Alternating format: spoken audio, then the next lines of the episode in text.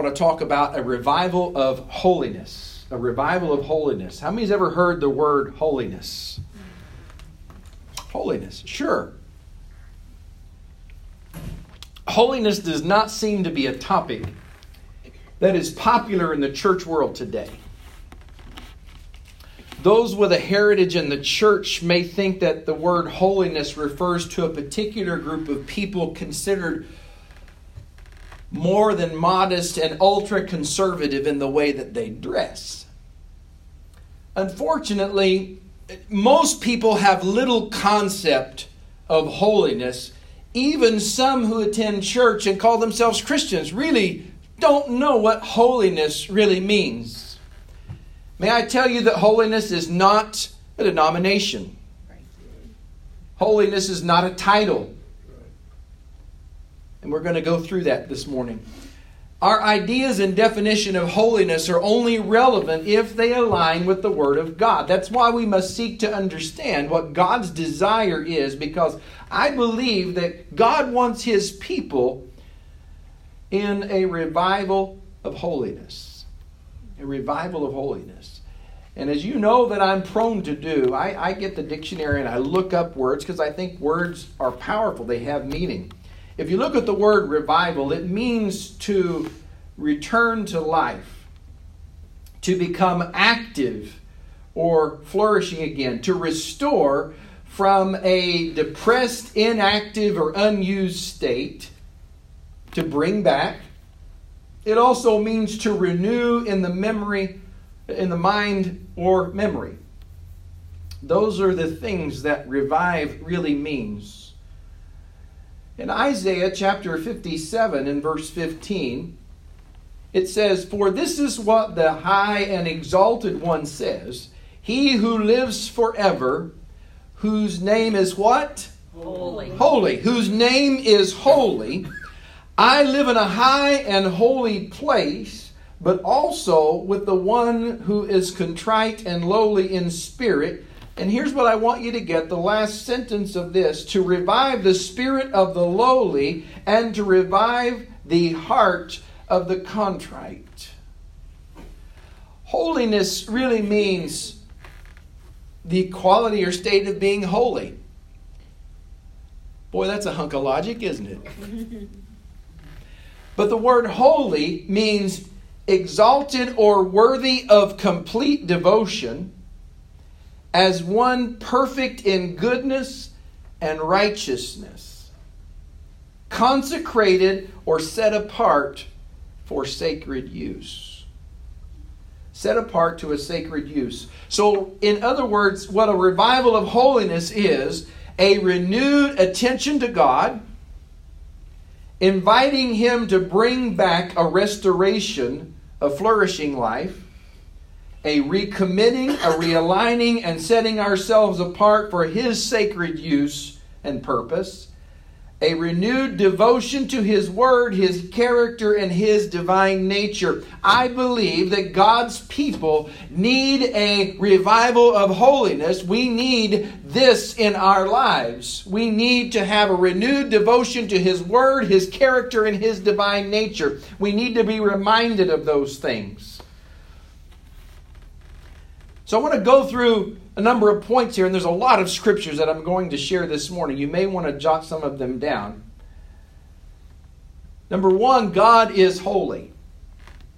Part of the song that Moses and Miriam uh, sang because they trusted in the Lord and they feared God, which means they had a great respect for, for Him, after they faced the Egyptian army and God opened up the Red Sea for them in, in Exodus chapter 15, verse 11, he said, Who are who among the gods is like you, Lord? Who is like you? And he said, Majestic in holiness, awesome in glory, working wonders. We sang about that just a moment ago. Isaiah 6 1 says, In the year that King Uzziah died, I saw the Lord high and exalted, seated on a throne, and, and the train of his robe filled the temple. Above him were seraphim, each with six wings. With two wings they covered their faces With two they covered their feet, and with two they were flying, and they were calling to one another. Holy, holy, holy is the Lord Almighty. The whole earth is full of his glory. This is also the same vision that was given to John in Revelation chapter 4 and verse 8. The first thing the angels proclaimed is that the Lord God Almighty is what? Holy. Everybody say holy. Holy. Holy. Psalm 29 and 2 Ascribe to the Lord the glory due his name, worship the Lord in the splendor of his holiness. He is worthy, church, of complete devotion. He is perfect in goodness and in righteousness. He is holy. Amen. Second Chronicles chapter 20, verse 15. He said, Listen, King Jehoshaphat, and all who live in Judah and Jerusalem. This is what the Lord says to you. Do not be afraid or discouraged because of this vast army. How many of you have ever been discouraged or afraid because of something that you're facing? This is what the Lord said to you Do not be discouraged or afraid because of this vast army, for the battle is not yours, but God's. Tomorrow march down against them. They will be climbing up by the pass of Ziz, and you will find them at the end of the gorge in the desert of Jeruel. You will not have to fight this battle. Take up your positions. See, he has to do something. Yes. Take up your positions and then stand firm. So you're taking up the positions, standing firm. When you have done what God has told you to do, then you will see the deliverance the Lord will give you, Judah and Jerusalem. Do not be afraid. Do not be discouraged. Go out and face them tomorrow, and the Lord will be with you. Jehoshaphat bowed down with his face to the ground, and all the people of Judah and Jerusalem fell down in worship before the Lord. I want you to get this, church. This is what the people of God did. They fell down, they worshiped him. Then some Levites from the Kohathites, the, the Kohathites and the Korahites stood up and praised the Lord God of Israel with a very loud voice. Yes. Amen. They didn't just sit down and crawl in a corner and say, Oh Lord, what am I going to do? They stood up, they took their positions, they stood firm, and they began to praise the Lord, and it was a vocal experience, church. Yes. Don't ever be afraid to speak out your praise with your lips and with your mouth. If, if it's hard for you to do in public, do it in private first. Well, people think I'm crazy. No, they'll know what you're doing. When you do it when nobody's around, then it's okay. How many, you know, um, you know, I play the horn. I don't play it very often, and I've had people ask me to play it uh, because I haven't played it on a regular basis in a long time. I played it Easter, and uh, I took it home. Something I haven't done in years. I, I took it home and I actually practiced it home because it had been so long. Because I practiced when nobody else was around.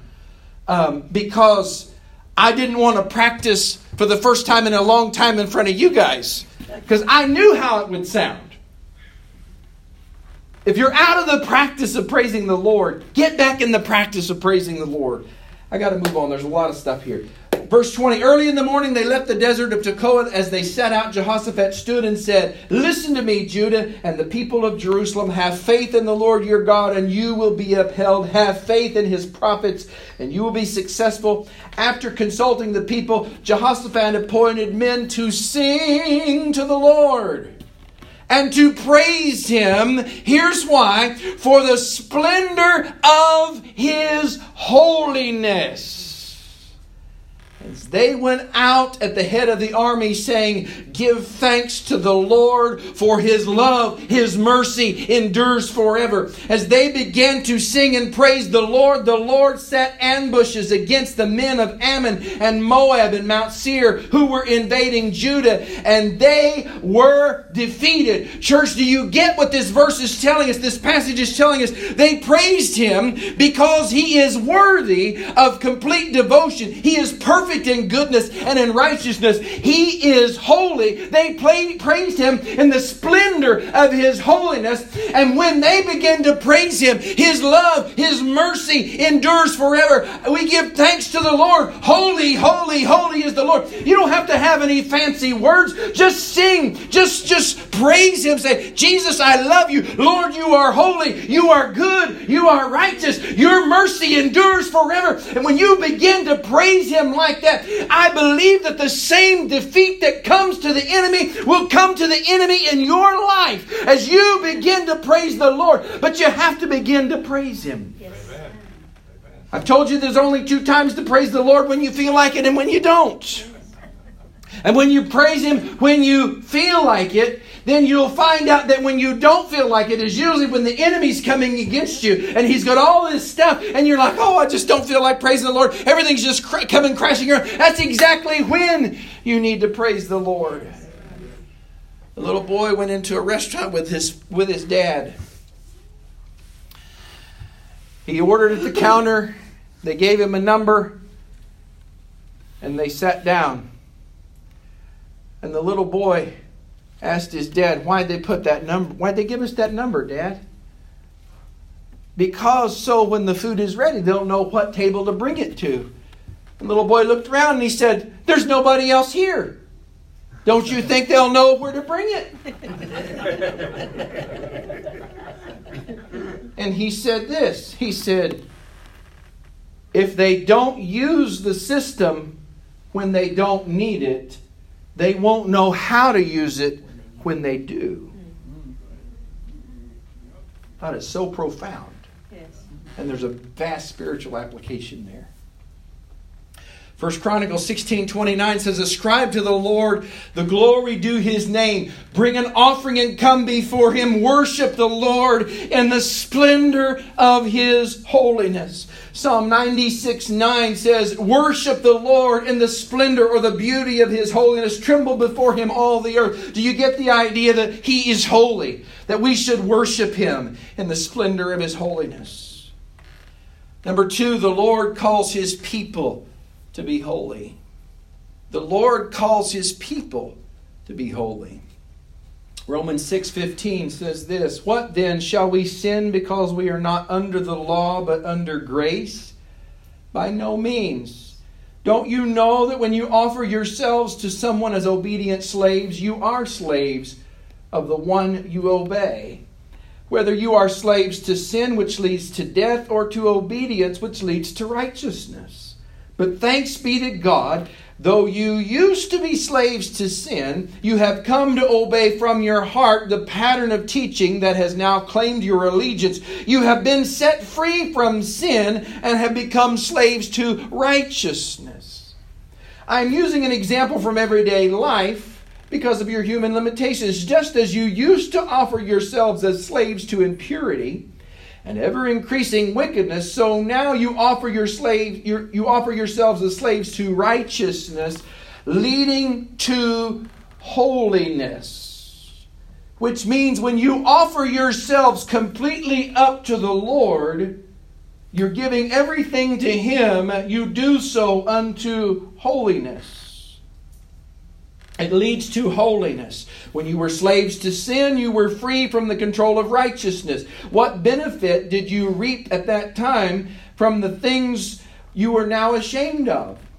These things result in death, but now you have been set free from sin and have become slaves of God. The benefit or fruit you reap from your relationship with God through Jesus Christ leads to holiness, and the result is eternal life. Do you see the progression here? We give ourselves to Jesus, to God through Jesus Christ. It leads to holiness, and that ushers us into eternal life. It's a progression. When you accept Christ, you accept His holiness, and that gives us eternal life.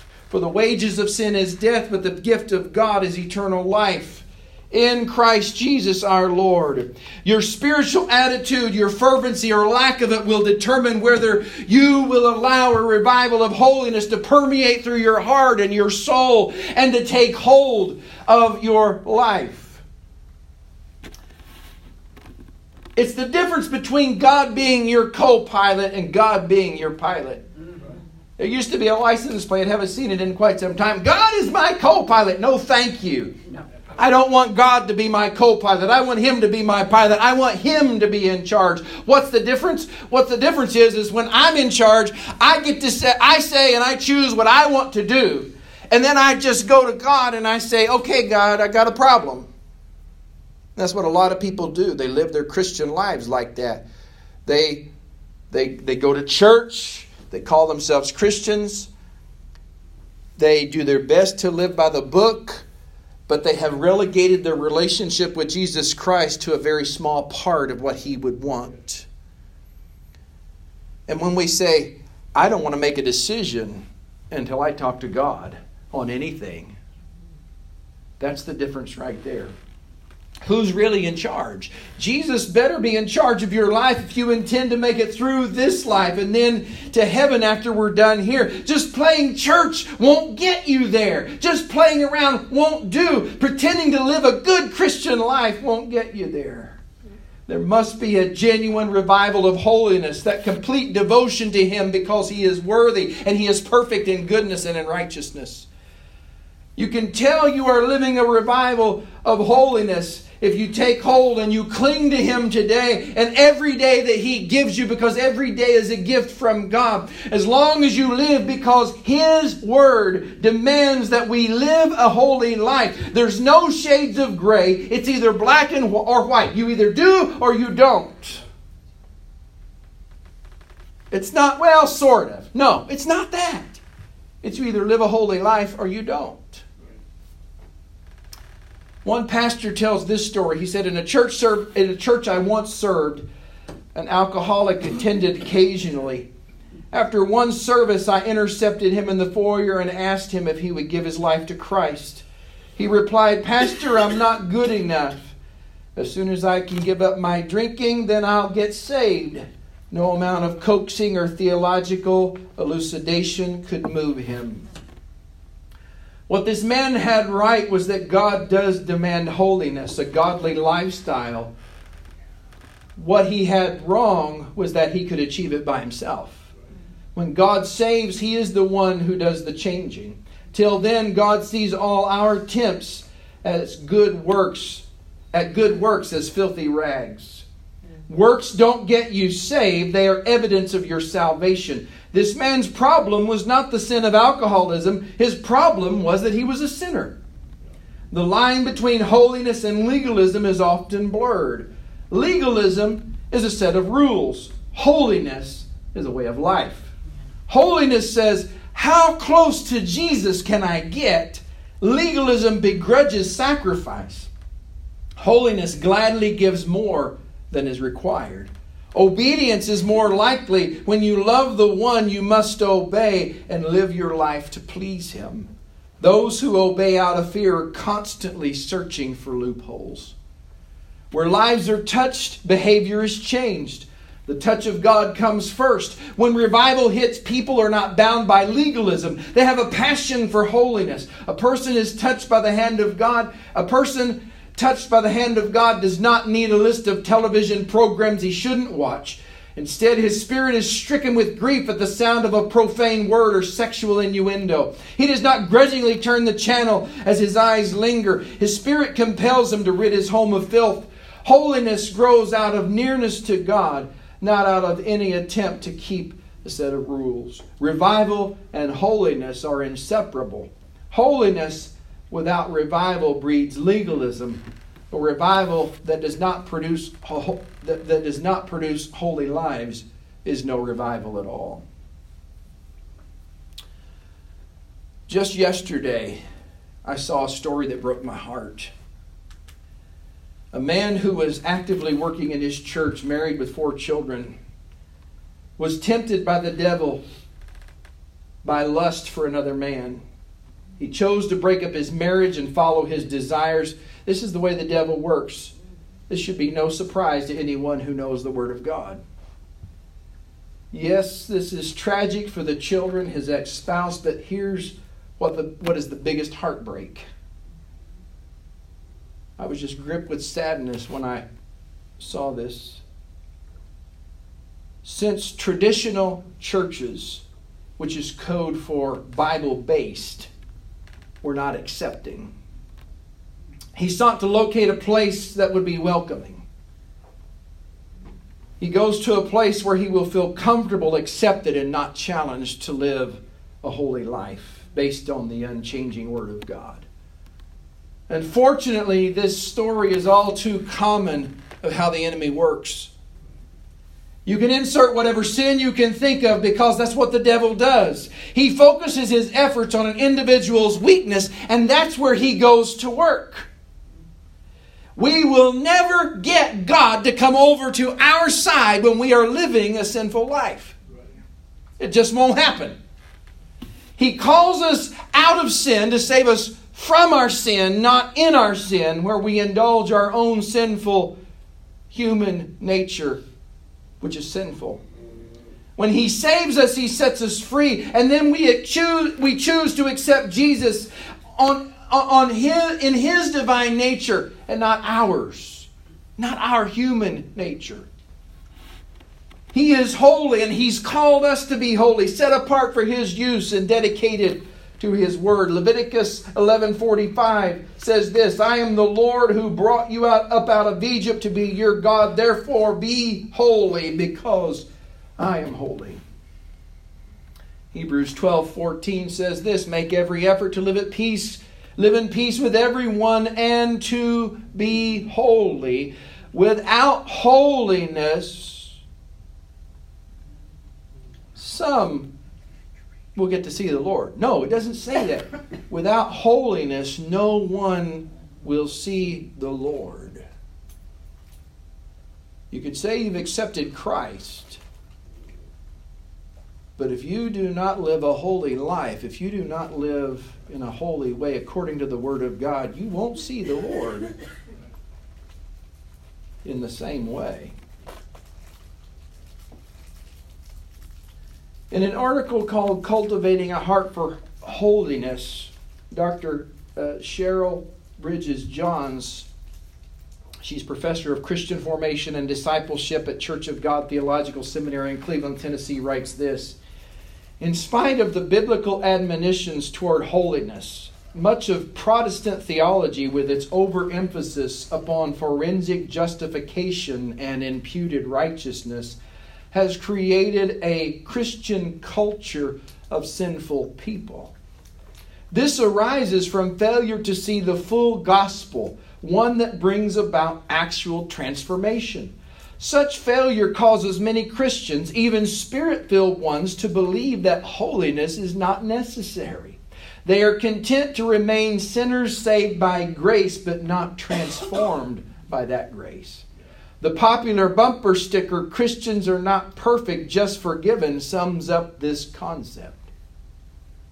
Because of this truncated understanding of salvation, too many believers do not see a life of holiness as necessary for their Christian journey. They are content to live in the shadow lands of a profane culture, making excuses for besetting sins. As a consequence, their witness is weak and, their, and a lack of power marks their journey. I thought that was a pretty powerful summation. Okay, we've looked at the scriptures of how God is holy and that He has called His people to be holy. Now I want us to look at what the other scriptures tell us about the lives of holiness. A revival of holiness is, again, a renewed attention to God, inviting Him to bring back a restoration of flourishing life, recommitting, realigning, and setting ourselves apart for His sacred use or His purpose. Renewed devotion to His Word, His nature, and His, His character and His divine nature.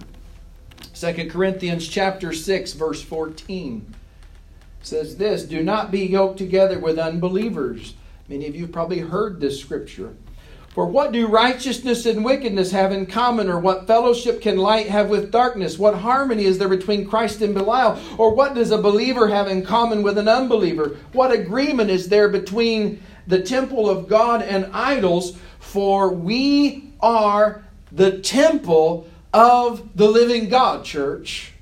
As God has said, I will live with them and walk among them, and I will be their God, and they will be my people. Therefore, come out from uh, come out from them and be separate, says the Lord. How many knows we're supposed to be separate from the world? We're supposed to live differently than the world. Touch no unclean thing, and when you do this, I will receive you. And I will be a father to you, and you will be my sons and daughters, says the Lord Almighty. Chapter 7, verse 1 says, Therefore, because of all this, therefore, since we have these promises, dear friends, let us purify ourselves from everything that contaminates body and spirit, perfecting holiness out of reverence for God. What in the world does this mean?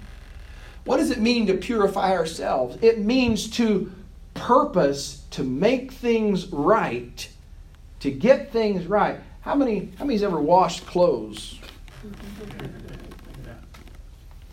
So if you've done it any length of time, Maybe you've washed a pan.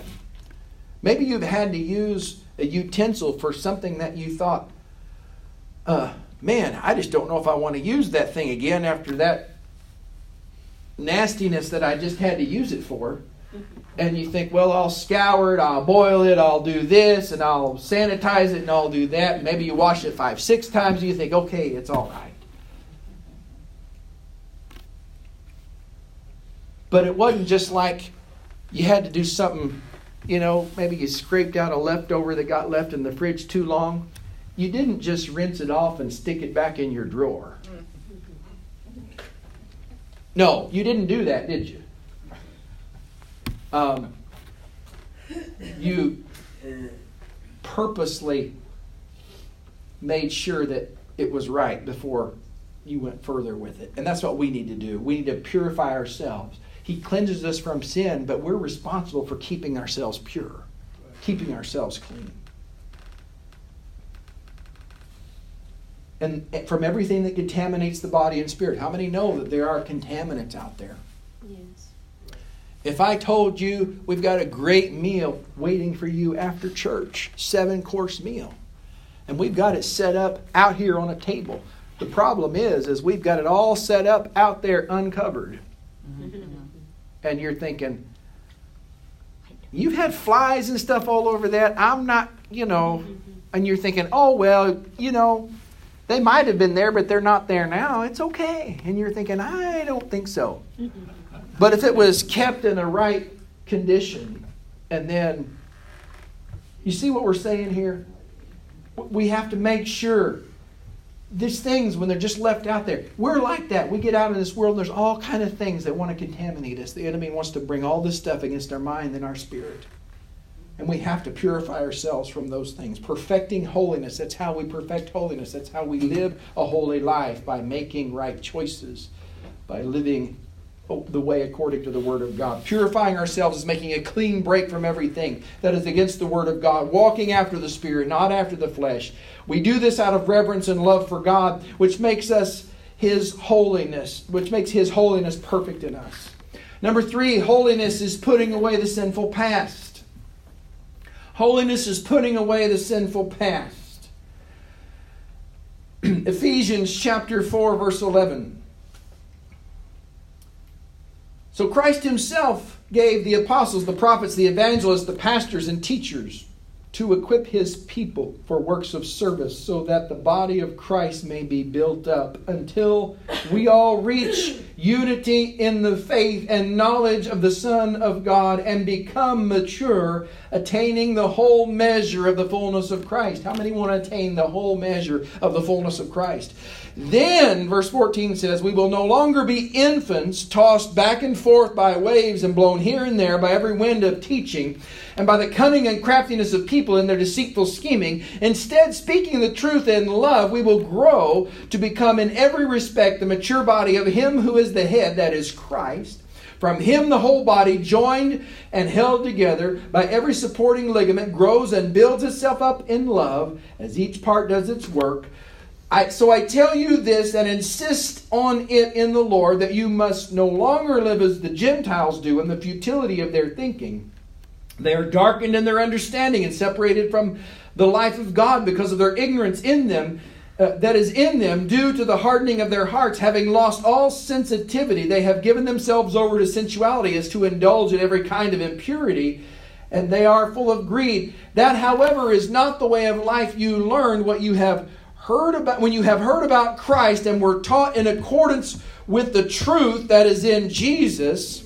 Verse 22 you were taught with regard to your former way of life to put off the old self, which is being corrupted by its deceitful desires. We put off the old self to be made new in the attitude of your mind and to put on the new self created to be like God in true righteousness, and here it is, church, and holiness. When you fully embrace and take on the true, the new nature of Christ, you are embracing holiness. Therefore, verse 25, each of you must put off falsehood and speak truthfully to your neighbor. For we are all members of one body. In your anger, do not sin. Do, let, do, let not the, do not let the sun go down while you are still angry, and do not give the devil a foothold, because he will take it. Anyone who has been stealing must steal no longer, but must work, doing something useful with their hands, that they may have something to do, something to share with those in need.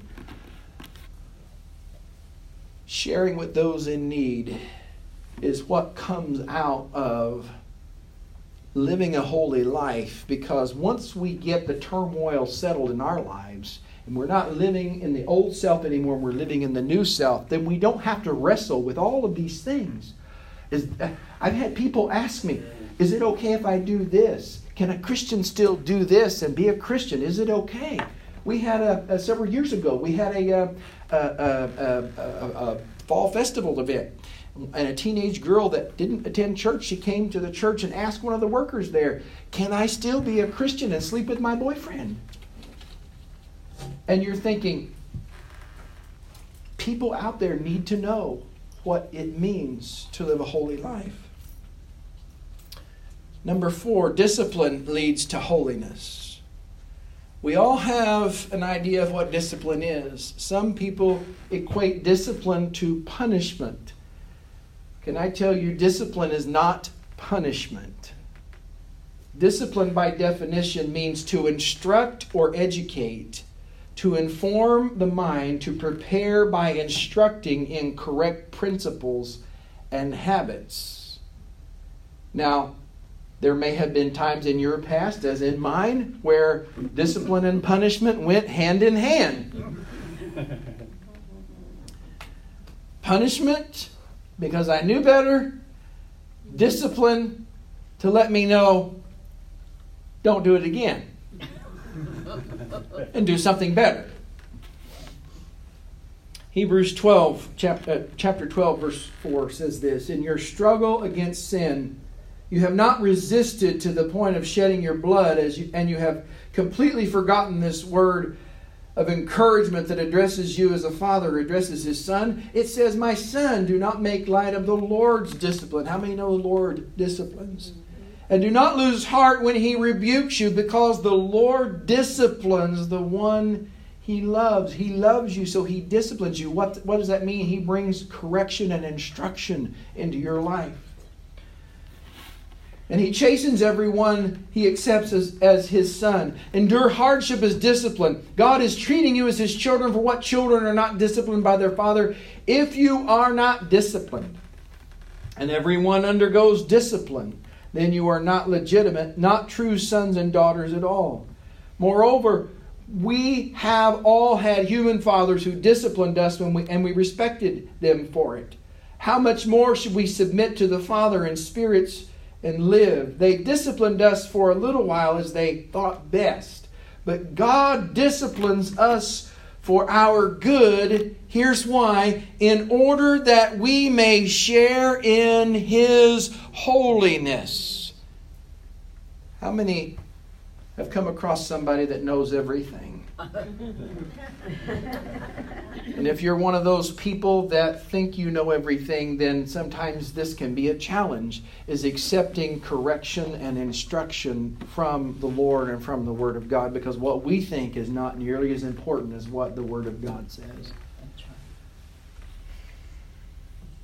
Our granddaughter Journey's 20 months old, and a few months ago she was at the house, maybe a month ago, and um, I was watching her out in the front yard, and we have a sloped down area that goes to our neighbor's yard. And how many know that if you if you go down a hill and you don't expect it, you can actually start going a little bit faster than you intend, and it can trip you up. And so she was walking in the front yard toward that sloped area. It's not a steep slope for us, but it's steep for her.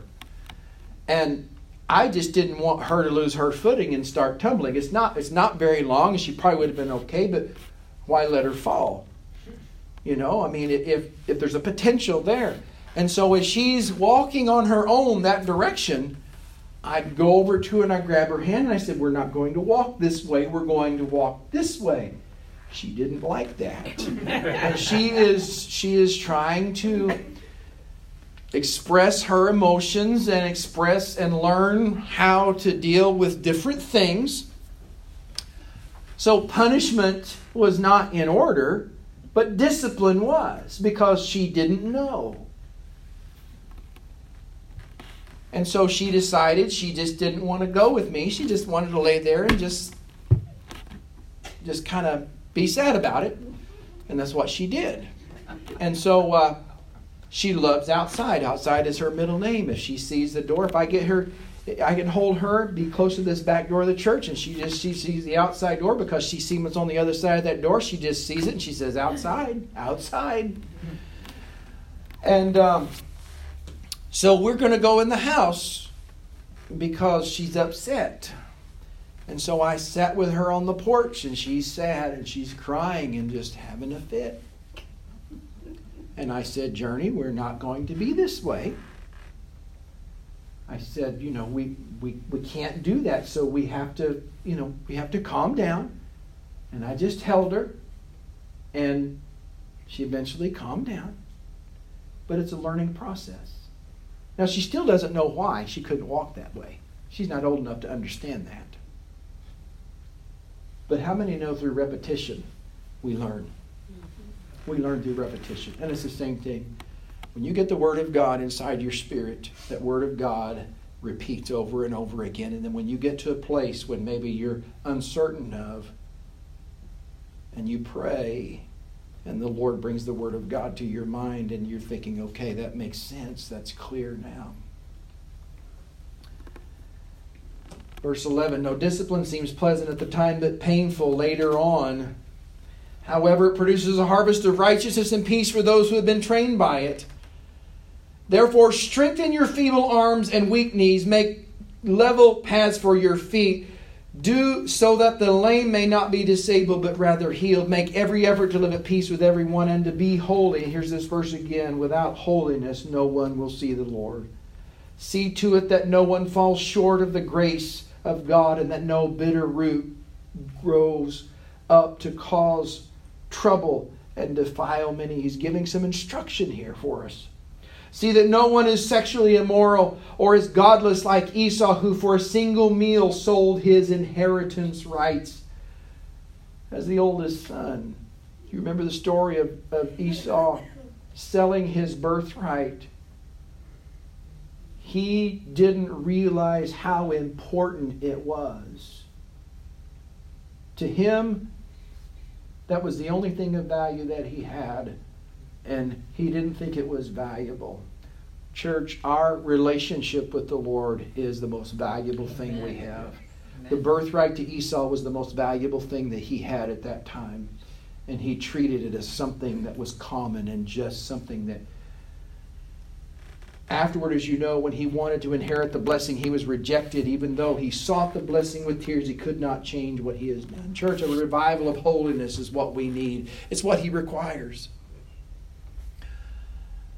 So the question I ask today is Will you commit to a revival of holiness to the Lord? Will you renew your attention to God? Will you invite Him to give you restoration, the restoration and flourishing, abundant life that He really wants for you? Will you commit and to realign your life to Him? Will you renew your devotion to His Word, His character, and His divine nature? Today is the day. A revival of holiness is what we need, and it's really what He requires. I'm going to close with this verse, Second Chronicles chapter 7, verse 14. You probably know it if you've been in church any length of time. It says, If my people, that's the people of God, who are called by my name, will humble themselves and pray, and seek my face, and turn from their wicked ways, then I will hear from heaven, and I will forgive their sin and will heal their land. He wants to heal our land, but surrender to Him is what is required. He is holy. He's called us to be holy, set apart for His purpose. Will you choose to do that today? First and foremost, it's by living a life dedicated to the Lord, by accepting Him as Lord and Savior of your life. Let us bow for prayer. Father, I thank you today for your goodness and mercy. Thank you because you have called us to a revival of holiness. Thank you, Lord, because you have you have set us apart for your service. And Lord, we just today make the decision to make you Lord and Savior of our lives. If we've not done that, that's the first step in saying, Lord, I need you. I'm living a life of sin and I need you. If I've never asked you for forgiveness of sin before, or if I have walked with you in the past, but right now I'm far away, I ask for your forgiveness today. And I proclaim Jesus as Lord in my life or everyone else here. Maybe, God, maybe I've lived in a way that's not pleasing to you. Maybe things going on in my life that nobody else knows, but you know. I commit myself to you today. I recommit myself to you today with new purpose. Let your revival of holiness take root in my life. Let me purify myself and live for you and turn more toward you than the world. In the name of Jesus, I thank you for God. In Jesus' name.